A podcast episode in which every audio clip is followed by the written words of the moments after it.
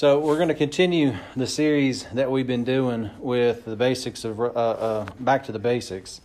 And if you remember, technically, kind of what we're doing is going through the book of Romans, right? We started off talking about here's the gospel. In fact, we had to kind of go back and say, okay, God exists, first of all, right? We have to be able to acknowledge that.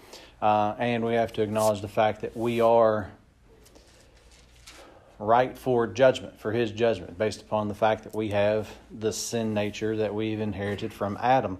And uh, speaking about the folks in Alabama, RL, um, he's he's still dealing with some of the COVID leftover stuff. Plus, he's got some other issues too. So, um, but he he always anytime he talks about, it, he's like, "Thanks, Adam, for for for this." So, you know, it's it's it's interesting uh, as we go through thinking about these things.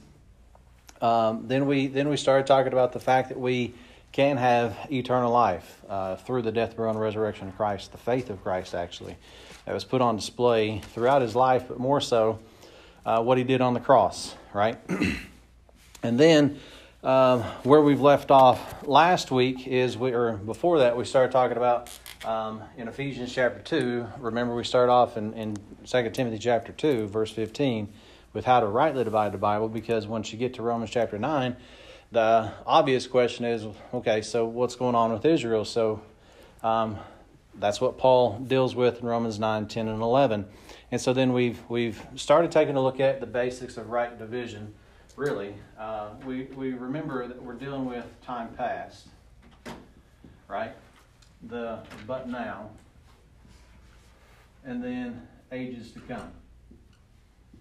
Now, one of the things that we've talked about within this is uh, last week there was, um, we went back to Daniel um, chapter 9, dealing with the 70 weeks, and we found out that there were 70 weeks that were determined upon his people Israel, right? So we talked about those those those 70 weeks. They were divided up in what? 7 weeks, 62 weeks, and then there was 1 week left over, right? And we talked about according to the prophetic calendar, the thing that should have taken place after the death, burial and resurrection of Jesus Christ should have been that 70th week, right? Well, what we come to find out is God actually, through a parable in Luke chapter 13, extended that time period by a year. Right? We talked about after the crucifixion of Christ, there was that one year period of time, and that's kind of where we are right now. So I want us to keep that in mind. But in the, the thought process of what the the let me do this one year, so we're not getting caught up with the one week there in the in the grand scheme of things, as they're going through that Old Testament time frame, that's what they're that's what they know of, right? In their mind, the next thing that should happen after that one year period should be that 70th week. All right. So then let's take a look at some things. Let's start off here in, in, in Acts chapter 1. We'll take a look at a few things and uh, continue on in, in the, the series here. Acts chapter 1, verse 1. The former treatise have I made, O Theophilus of all that Jesus began both to do and teach, until the day in which he was taken up, after that he, through the Holy Ghost, had given commandments unto the apostles whom he had chosen, to whom also he showed himself alive after his passion by many infallible proofs, being seen of them forty days and speaking of things pertaining to the kingdom of God. Father, we thank you for opportunity that we have to study your word. As we take a look at this information, uh, may we come to a clear knowledge and understanding of your word that we, through patience and comfort of the scriptures, might have hope. We thank you for this day. We thank you for your word. We thank you most of all for Jesus Christ. It's in his name we pray. Amen. now, one of the things that we've talked about back here is when Jesus Christ, well, let's do it this way. That 62, that 62 week period of time encompasses 434 years, right? Uh, we didn't really go through and talk about the fact that each of those weeks are one one set of seven years. So you've got 49 years here, 434 years there, and then you've got seven years left over, right? So that's the idea that we that we've got as as far as that goes. And we talked about that period of time of the the the silence, right? where God no longer spoke from Malachi until we get to what we find out in Matthew, Mark, Luke, and John. Well, that also encountered or included the life of Christ, and of course, we found out after the 69 weeks, we're going to have the Messiah is going to be cut off, but not for himself, right? We looked at those passages back in Daniel, and hopefully we can remember those things as we go through here. But what happens is, um, go real quick, hold your place here in Acts. Go real quick to Matthew chapter 3. And uh, let's just remind ourselves of some things um, that, that we want to make sure that we keep, keep in mind, right? So, back here in the Old Testament, you know, before, before those 69 or those 70 weeks began, we know that there was a period of time where between Genesis 1 and Genesis 11, um, all people were Gentiles, right? Everybody was Gentiles. So 1 through 11, in Genesis chapter 1 through 11, we have everybody's a Gentile, right? And in Genesis chapter 12, what happens is God calls out Abraham, right? And says, I'm going to do something with you and your seed, right? And then you have Abraham, then you've got Isaac, then you've got Jacob. And then uh, hopefully we know Jacob's name is changed to Israel. And of course, Jacob has 12 sons and then those are going to be the 12 tribes of the nation of Israel, right? So God's doing something specific with that group down there. And then there's this group down here that's kind of left out, if you think of it that way. They're not really. Because what God's going to do, and, and one of the problems with people out there that think that they understand dispensationalism and then they fuss at us and they'll say, well, Gentile salvation has always been in the scriptures. Yeah, no one's ever said it wasn't, right? What we preach isn't that Gentiles were never going to be saved.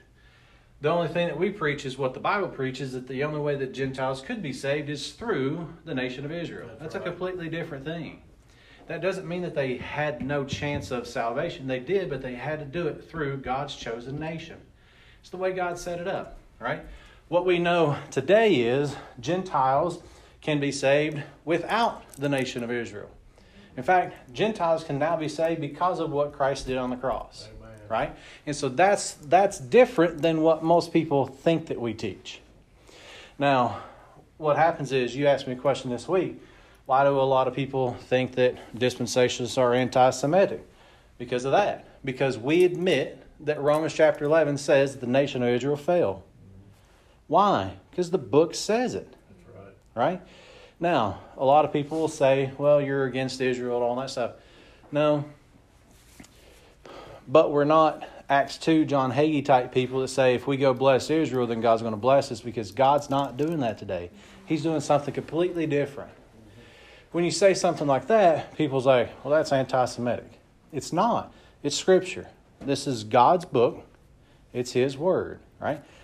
And whatever people want to do with it, just as Paul says, as though we be slanderously reported, and some even affirm that we say, you know what?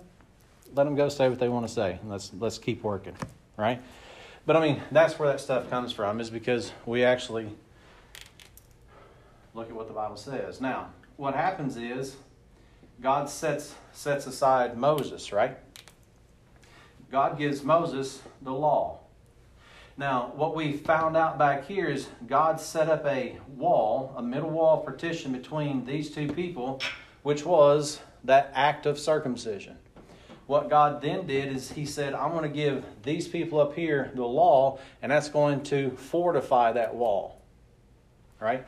And so then that's going to make that difference. And the whole time is He's talking about there's going to be a kingdom. There's going to be a kingdom, a literal, visible, physical, earthly kingdom here on the earth. There's a 400 some odd year period of time where there is no, no, no speaking about this. However, when you go back to Malachi, what's Malachi talked to us about is what we see here in Matthew chapter 3. Notice Matthew chapter 3, verse 1. In those days, talking about, in the context there is Christ um, growing up as a young child, right? You see over in chapter 2, verse 20 and 21, a young child in, in Nazareth. He's a Nazarene. In those days came John the Baptist preaching the wilderness in the wilderness of Judea and saying what? Repent ye for what? The kingdom is what? At hand. Do you know what he's saying? The kingdom that your Old Testament prophets were talking about is not yet offered, but it's at hand.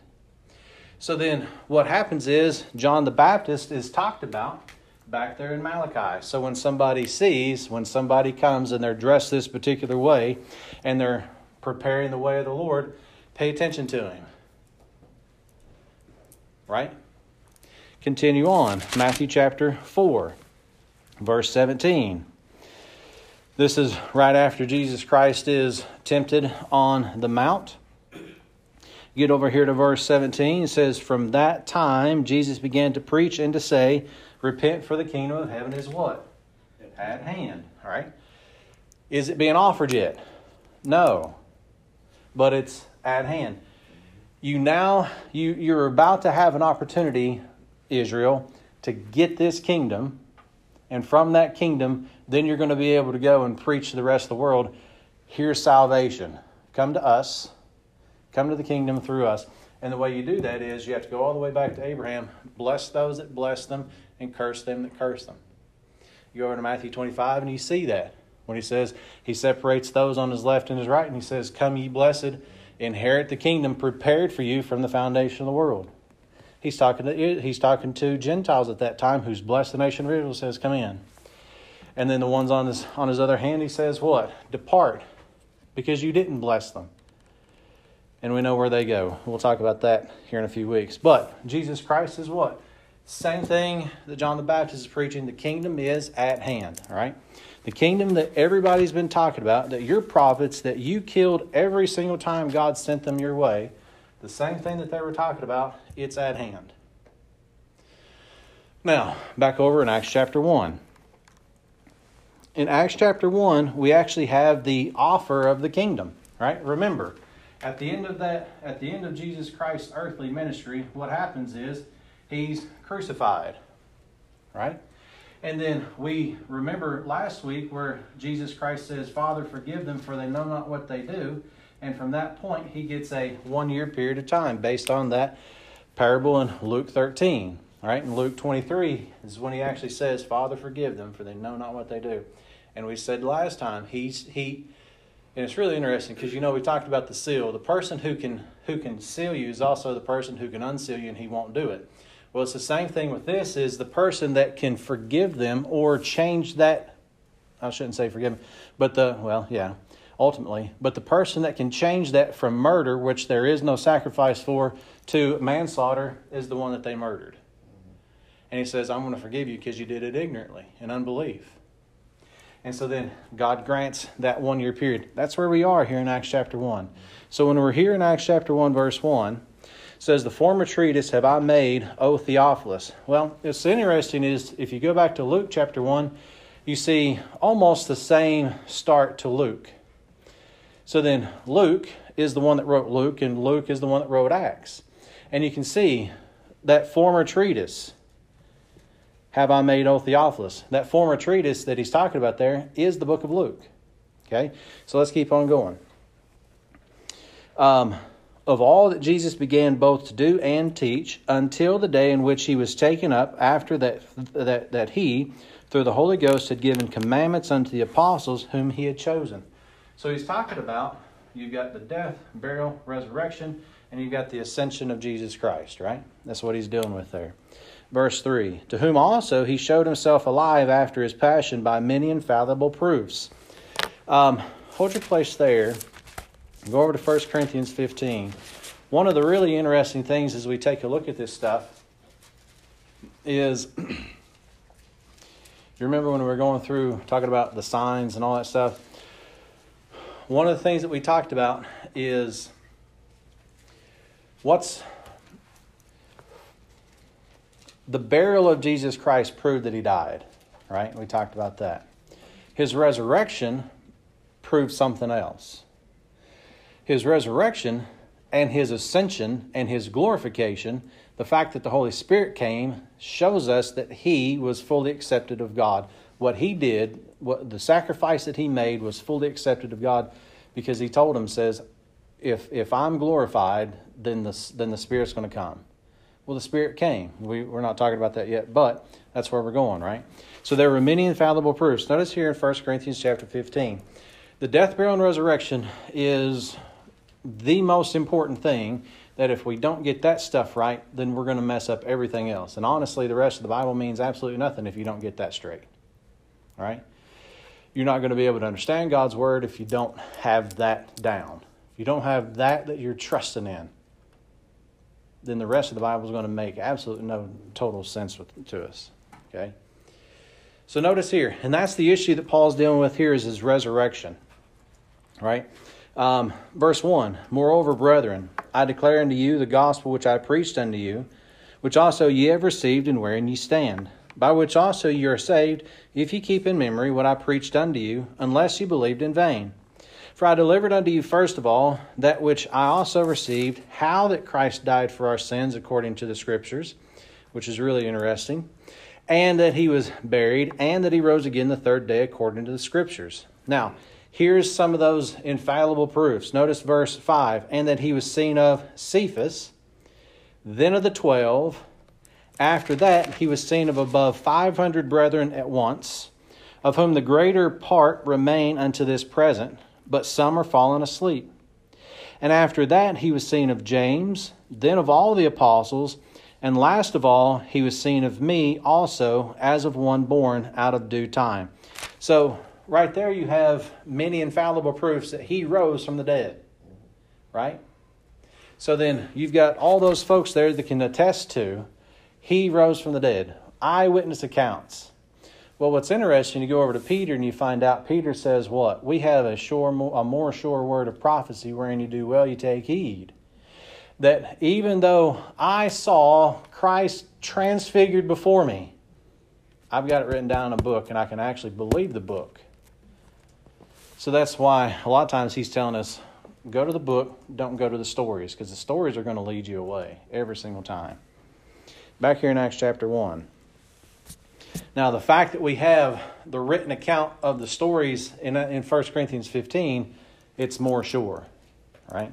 Walk by faith and not by sight. Walk by faith and not by sight, absolutely. Verse 3. All right, Acts chapter 1, verse 3. To whom he showed himself after alive, uh, after, uh, alive after his passion by many infallible proofs, being seen of them forty days, and speaking of the of, of, of the things pertaining to what? The kingdom of God. So what they were preaching back here in Matthew chapter 3 and Matthew chapter 4 and Matthew chapter 10 what is what is it that these guys for 40 days what is it that they're talking to him about? What is it that Christ is talking to him about? The body of Christ is getting ready to be started. Is that what he says? He's talking to him about the king, things that are pertaining to the kingdom of God. The thing that I've been talking, in fact, that's what he says in verse 1, right? Of all that Jesus began both to do and teach. Those things are the same things that they're talking about here. How do we know that they're tracking with what he's saying? Well, verse 4 And being assembled together with them, commanded them that they should not depart from Jerusalem, but wait for the promise of the Father, which saith he, Ye have heard of me. For John truly baptized with water, but ye shall be baptized with the Holy Ghost not many days hence. When they therefore were come together, they asked of him, saying, Lord, wilt thou at this time restore again the kingdom to Israel? Doesn't that doesn't that question sound like they were paying attention to what he was teaching them for 40 days? They knew exactly what they're looking for they're looking for. Not only is that kingdom at hand but it's about to be offered to the nation of israel. And that would allow salvation of the gentiles through that nation. Hold your place here. Go back to uh, Let's see. Which one do I want? go back to um, go back to Matthew 28. And uh, on your way there, stop at Mark 16.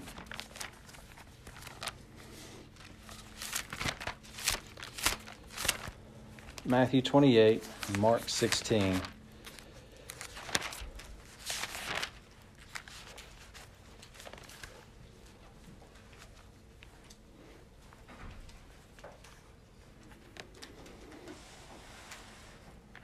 Matthew 28, Mark 16. Bruce, um, Mark 16, anything missing out of the new Bibles?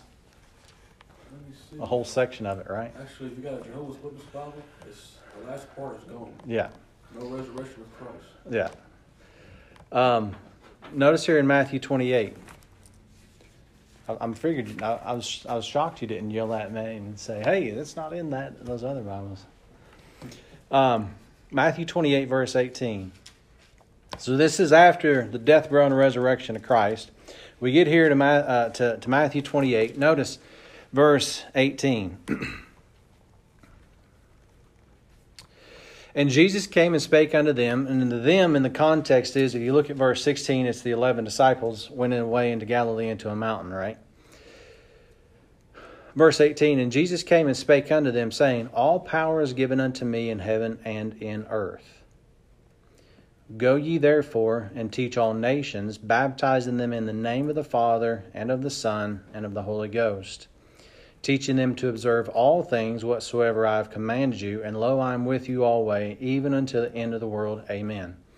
Now, when you read that, that is what most folks call the Great Commission of the church. We're to go into all the world, baptizing them in the name of the Father, Son, and the Holy Ghost. Depends on what kind of church you go to. It might just be in the name of Christ. Right? But the verse there says they're going to baptize them in the name of the Father, Son, and the Holy Ghost. How is that baptism going to take place? It's going to be a physical baptism in water. How's that going to be? Sprinkling, just like what we see in Matthew chapter 3, Matthew chapter 4, 10, and so on, right?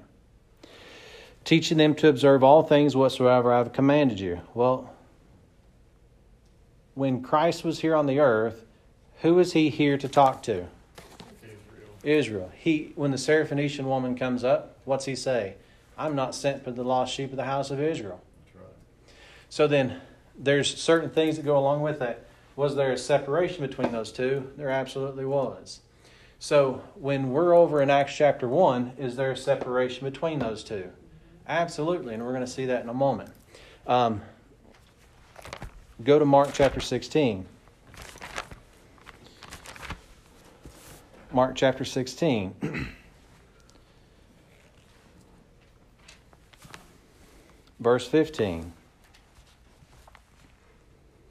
Mark chapter 16, verse 15. And he said unto them, Go ye into all the world and preach the gospel to every creature. Stop there for a second. Which gospel? The kingdom gospel, right? And we're going to see that here in a moment. That that's that's the gospel that he's telling them to go preach. Is he telling them to go preach about the fact that I've died for your sins, was buried, and rose again the third day? No. Notice, he that believeth, believeth what? That gospel, and is baptized shall be saved. Now, one of the reasons a lot of these last few verses, in fact, nine through nine through twenty in some Bibles aren't even there, right? Or they're there and they say they shouldn't be there. Yeah. One of the two. Um, and one reason why is because there's a lot here that you have to deal with if you accept the King James Bible. Notice, he that believeth and is baptized shall be saved, but he that believeth not shall be damned. So, if you don't believe but you get baptized, what happens? You're damned. That's one reason why people don't like these verses. I don't either. Or if you have I, a new yeah, I don't either. I'm, I'm glad Or if you have a new version that says condemned instead of damned. Yeah. Watered it down a little bit. watered it down, right? Yeah. Verse 17. And these signs, what's that next word? Shall. Shall. That believe. Um, does it say might follow? It says shall follow, right? And these signs shall follow them that what? Believe. Believe. Believe what? The gospel. Not that the signs will actually happen, but if they believe the gospel, what's going to take place is these signs will follow them that believe the gospel. Not them that believe the signs are going to happen. And that's that's one of those other things that a lot of folks will do. Context is king, right? In my name shall they cast out devils, they shall speak with new tongues, they shall take up serpents, and if any and if they drink any deadly thing, it shall not hurt them. They shall lay hands on the sick, and they shall recover. Every one of those things are shalls, right? If they believe the gospel, this is going to happen. So then, after the Lord had spoken unto them, he, he was received up into heaven and sat on the right hand of God. And they sent forth and preached everywhere the Lord working with them and confirming the word with signs following. Amen. Now, go over to Matthew chapter 10 because I want us to be able to see something else because uh, we're going to get Matthew chapter 10 and another verse in Acts. When he's received up out of their sight, we know that they're going to go and preach a kingdom that's being offered, right? Notice Matthew chapter 10, verse 23. Matthew chapter 10, verse 23. The context here, if you look at verse 7, well, let's look at verse 5. Jesus Christ calls out his twelve. Verse 5 These twelve Jesus sent forth and commanded them, saying, Go not in the way of the Gentiles. Question How can you go to all the world when you're told and you're commanded not to go to the Gentiles? It's impossible. So then I want you to think about this. When he says, Go ye into all the world, is he talking about Gentiles in Matthew 28 and Mark 16? Not yet. Right? We'll talk about that. Go not in the way of the Gentiles, and into any city of the Samaritans enter ye not. So, this is a commission that they're given. When he first calls out the twelve, he says, You're going to who? Notice, verse 6 But go rather to the lost sheep of the house of Israel, and as ye go, preach, saying, The kingdom of heaven is what? At hand. Okay? This is their original commission. Notice in verse 23 But when they persecute you in this city, by the way, who's talking in verse 23? Jesus talking. Jesus Christ is talking. I want you to notice this. Flee ye into another, for verily I say unto you, who's the I there? Christ. Who's the you there? The twelve, right? Verily I say unto you, ye shall not have gone over the cities of Israel till the Son of Man be come. He's standing there in front of them, saying, you're not going to be able to go through all the cities of Israel till the Son of Man come. He's not talking about right then. He's talking about there's a future time when the Son of Man comes. After that 70th week of Daniel, he says, then you're going to be able to go to the whole world. Right? You're not going to get through the cities of Israel through this time. And notice this. Go over to go over to Acts real quick.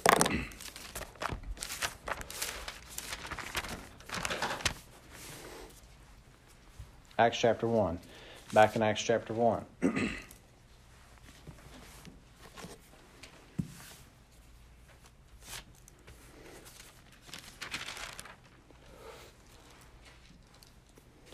We'll pick back up with verse 7. Notice, and he said unto them, It is not for you to know the times or the seasons which the Father hath put in his own power. So when they're asking, Are you going to restore the kingdom to Israel? What's he say? It's not for you to know the times or the seasons. they're living in this one year period right now, right? So they should know that shortly around that one year period, there should be something taking place, right? They should know that. But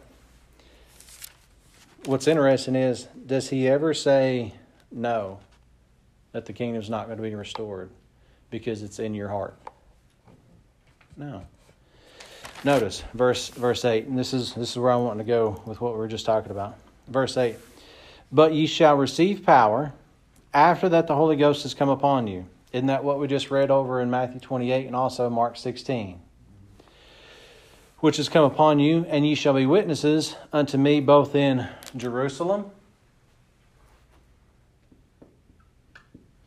Judea,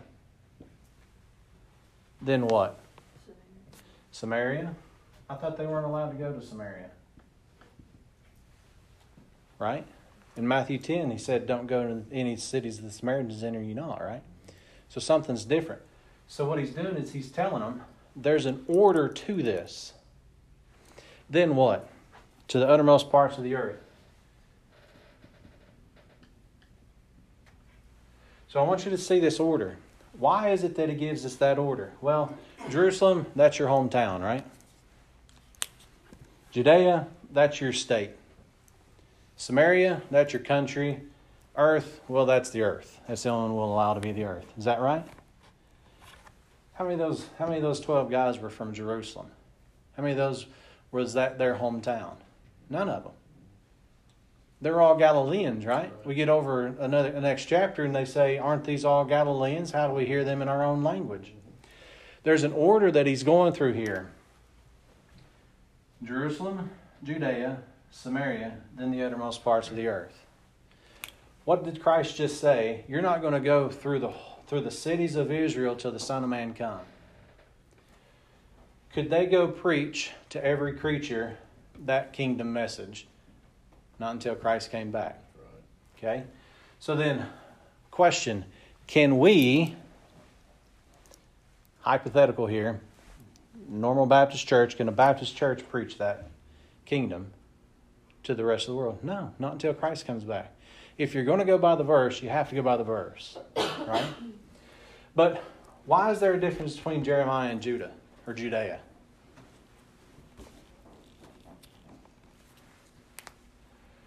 Jerusalem was what? The two southern tribes. Mm-hmm. Judea was what? The ten northern tribes.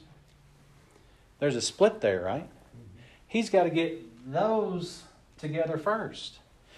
You remember Two sticks. the two sticks, right? You remember the the other flock, those that are in the flock that's not really in the flock. That's who Christ is talking about, and that's something that I want us to be able to study too. That's what he's talking about. The two sticks. You go back to the Old Testament, which we don't have time for now. You go back to the Old Testament, you find out there's two sticks. And he's going to make those two sticks one. Two southern tribes, ten northern tribes. He's got to get them together first. Then they get to go to Samaria. Then they get to go to the rest of the earth, which are these folks down here, right? You realize if we were living at that time, we're last. You know, the good thing about that is, in the kingdom, those who are last are. First. That's interesting. Go do something with that sometime, study that out. But here's, here's, here's my point, what I want us to be able to see. When these folks, when, when when the new 12, which we've not got 12 yet in chapter 11, when the folks that he's, te- he's teaching to here, when they go out, they're going out with the kingdom gospel and they have to go to Jerusalem. That's why he says, Go to Jerusalem and wait for power on high. They have to start at Jerusalem. He starts there. Once they get them, then they can go to Judea. So then, think about this. What has to take place before they can go to Samaria and the uttermost parts of the earth is really Christ has to come back. Do we realize, you know, a lot of times we, one of the worst things in the world is having your identity stolen, right? When we say that, and I'm not saying we do, but when churchianity says that's our commission, we're stealing something from people that's going to do something during the millennial kingdom that we can't accomplish, but they can. And if we don't know where we are in the Bible and what we're supposed to be doing, we're going to be running around with like a chicken with our head cut off, Wasting time. wasting time, and we're not redeeming the time. Yeah. They have to be the kingdom of priests to continue that with the Gentile nation. Absolutely. So there, there's a whole bunch of other things, and what's interesting is people's like, "Y'all are nuts." Okay, um, I'll, I'll, I'll deal with that. Let's just keep going, right? But there's other things that have to take place. And to not only steal the spiritual identity of Israel and say it's us, but to steal their commission that they started here and they're going to fulfill out over there is even worse. That's, You- that's more, Huh? that's more anti-Semitic in my. Absolutely, it is. So then, when you think about that, when you look at that stuff, you look at that and you say, okay, let's move on. Let's go get back to work and, and redeem the time, right? Because the days are evil. We shouldn't be shocked that that stuff is out there. What we do is, okay, get back to the book, right? Notice. Um, chapter 2. And I know I'm skipping around a little bit. In, at the end of chapter 1, at the end of chapter 1, they have to replace Judas, right? So the replacement for Judas, who is it? Well, that's Paul, right? No. It's not Paul. Paul's that 13th, that strange 13th apostle. Anyway, They got in a hurry. they didn't wait on God, even though they did exactly what God had them do. And in fact, the Holy Spirit puts his stamp of approval on Matthias by filling Matthias with the Holy Spirit. But as you go through there, they, they've got they've got all these all these men who are standing around, and he says, "I need to find whoever's qualified." There's only two.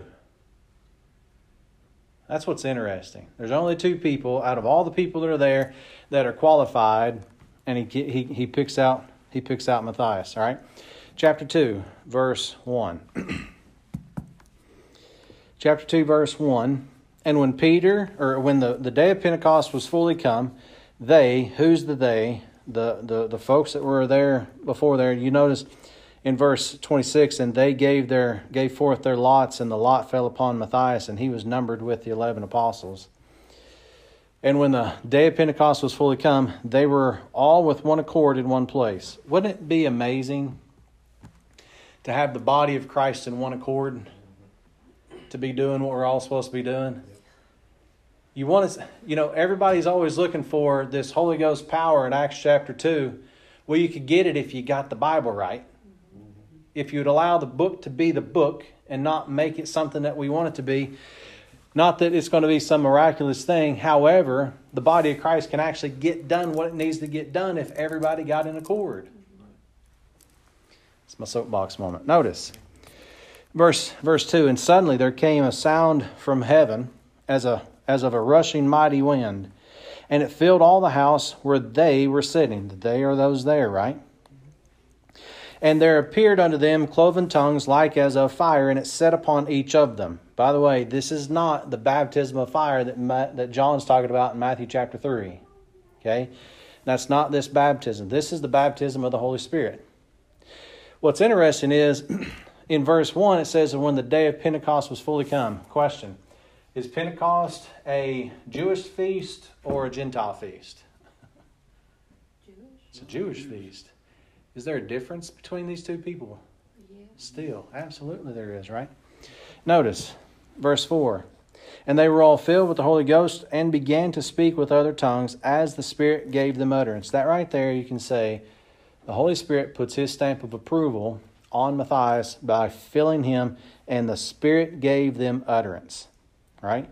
To do what? To be able to go and preach the gospel. Notice drop down to verse 7 uh, well verse 6 now when the, when this was noised abroad the multitude came together and were confounded because that every man heard them speak in his own language. And they were all amazed and marveled saying one to another behold are not all these which speak galileans? And how hear we every man in our own tongue wherein we, are, we were born Parthians and Medes and Elamites and dwellers of Mesopotamia and all Judea and Cappadocia and Pontus and, and Asia, uh, Phrygia and Pamphylia, in Egypt and all the parts of Libya about Cyrene and the stra- and strangers of Rome, Jews and proselytes, Cretes and Arabians, we do hear them speak in our tongue the wonderful works of God. And they were all amazed and were in doubt, saying one to another, What meaneth this? You know what's interesting?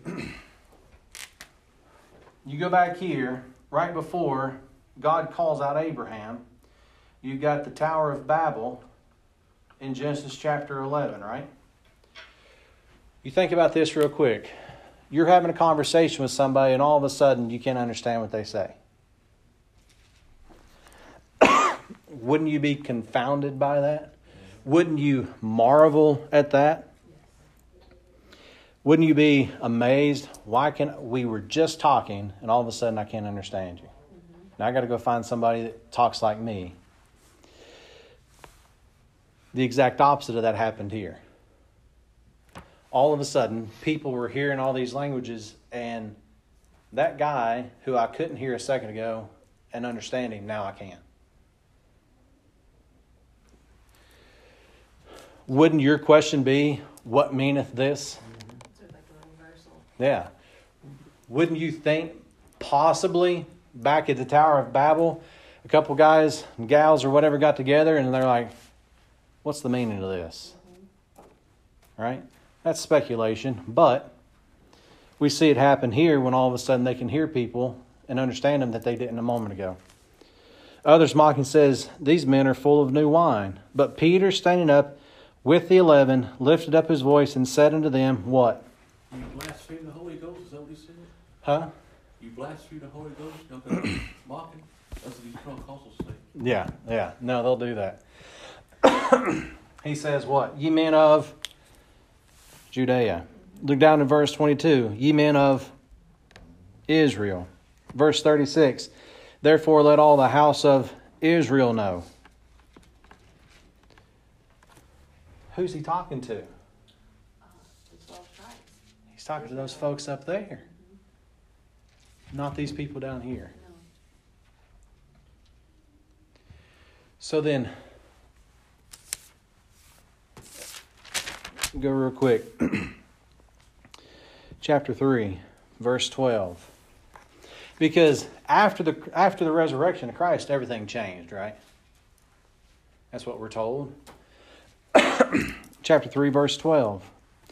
And when Peter saw it, he answered unto the people, What? Ye men of Israel. And you go down through there in verse 12 and verse 14, verse 17, you see the word ye and you and ye and ye. Verse 19, repent ye therefore. Who's he talking to? Those people. that uh, uh, repent ye therefore and be converted that your sins may be blotted out when the times of refreshing shall come from the presence of the Lord. I was having a conversation with a guy uh, a week or so ago, and he was talking to me about, you know, how some of the kids at school, how they're acting and things like that. And he's like, man, we just need repentance. And I was like, you don't even know what you're talking about. So we're having a conversation, and I had to, I, had, I was trying to get him to see, repent's not feeling sorry for your sins. Repent, and he was like, you know, people always think of it as turning 180 and going this way. and I was like, none of those are right. God repented. God repented four times in the Old Testament. What sin did he need to be, be afraid of? None. He had none. He never will have any. So then, to make repentance, to take that word and change its identity, you know, we're living in a world where people are trying to change their identity. I'm going by so and so, they, them is my pronouns, or whatever it is. That's not new. That goes all the way back to Genesis 3. I can make you be as gods, knowing both good and evil. Eve says, Well, I don't like this identity. I'm going to take this other identity that's not mine. Exactly. And so then when you when we look at those things, that's the kind of things we have to keep keep in mind. so when we look at these, remember the the, the kingdom here is what's being offered now to these folks by accepting Christ as their Messiah. The repenting that they needed to do, the changing of their mind they needed to do is to stop thinking about this guy as not your Messiah, but accept him as your Messiah.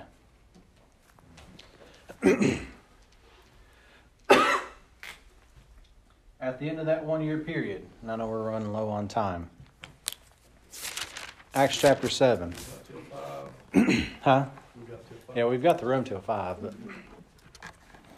Acts chapter 7. I guarantee you, folks online will not stick around. And I don't even think most, I, I might be the only one left if I kept going till 5. I'll be here. Well, yeah. you all you all already turned in your key for your room, right? So you can't go lie down. So Acts chapter seven. We'll just talk about this very briefly, and we'll pick up with this. Acts chapter seven, verse fifty-one. This is Stephen. He says, You stiff necked and uncircumcised in heart and ears, you do always resist the Holy Ghost, as your fathers did, so do ye. And he goes down through here and he's talking to them about the, the one that you crucified is the one that you should have accepted. We get down here to verse 55. But he, being full of the Holy Ghost, looked up steadfastly into heaven and saw the glory of God and Jesus standing at the right hand of God. We talked about that the last time. When he looks up at the end of Acts chapter 7 and he sees Jesus Christ standing at the throne of God, the right hand of God the Father, what does everybody there know is supposed to happen next? Is wrath.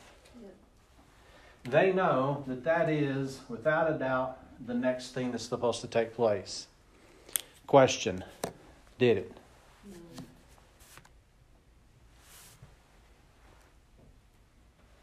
Why not? There's something that God hid in Himself from before the foundation of the world that He is going to reclaim the earth and the heaven. That's a whole new thing that if we miss, the reason the Bible starts off in the beginning, God created the heaven and the earth is because God has a purpose for both of those. God creates a place to dwell in. And He chooses the earth and the heaven to dwell there. Now, why does He why does he need to do something different there? Is because Satan doesn't know that you're about to be evicted. Is really what's going to happen, right? So, we'll stop there for now. Remember, according to Old Testament, that doesn't exist.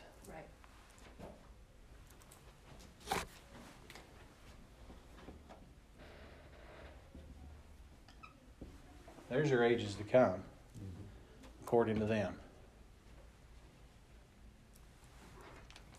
Something's changed. And we'll take, take a look at that next time. um,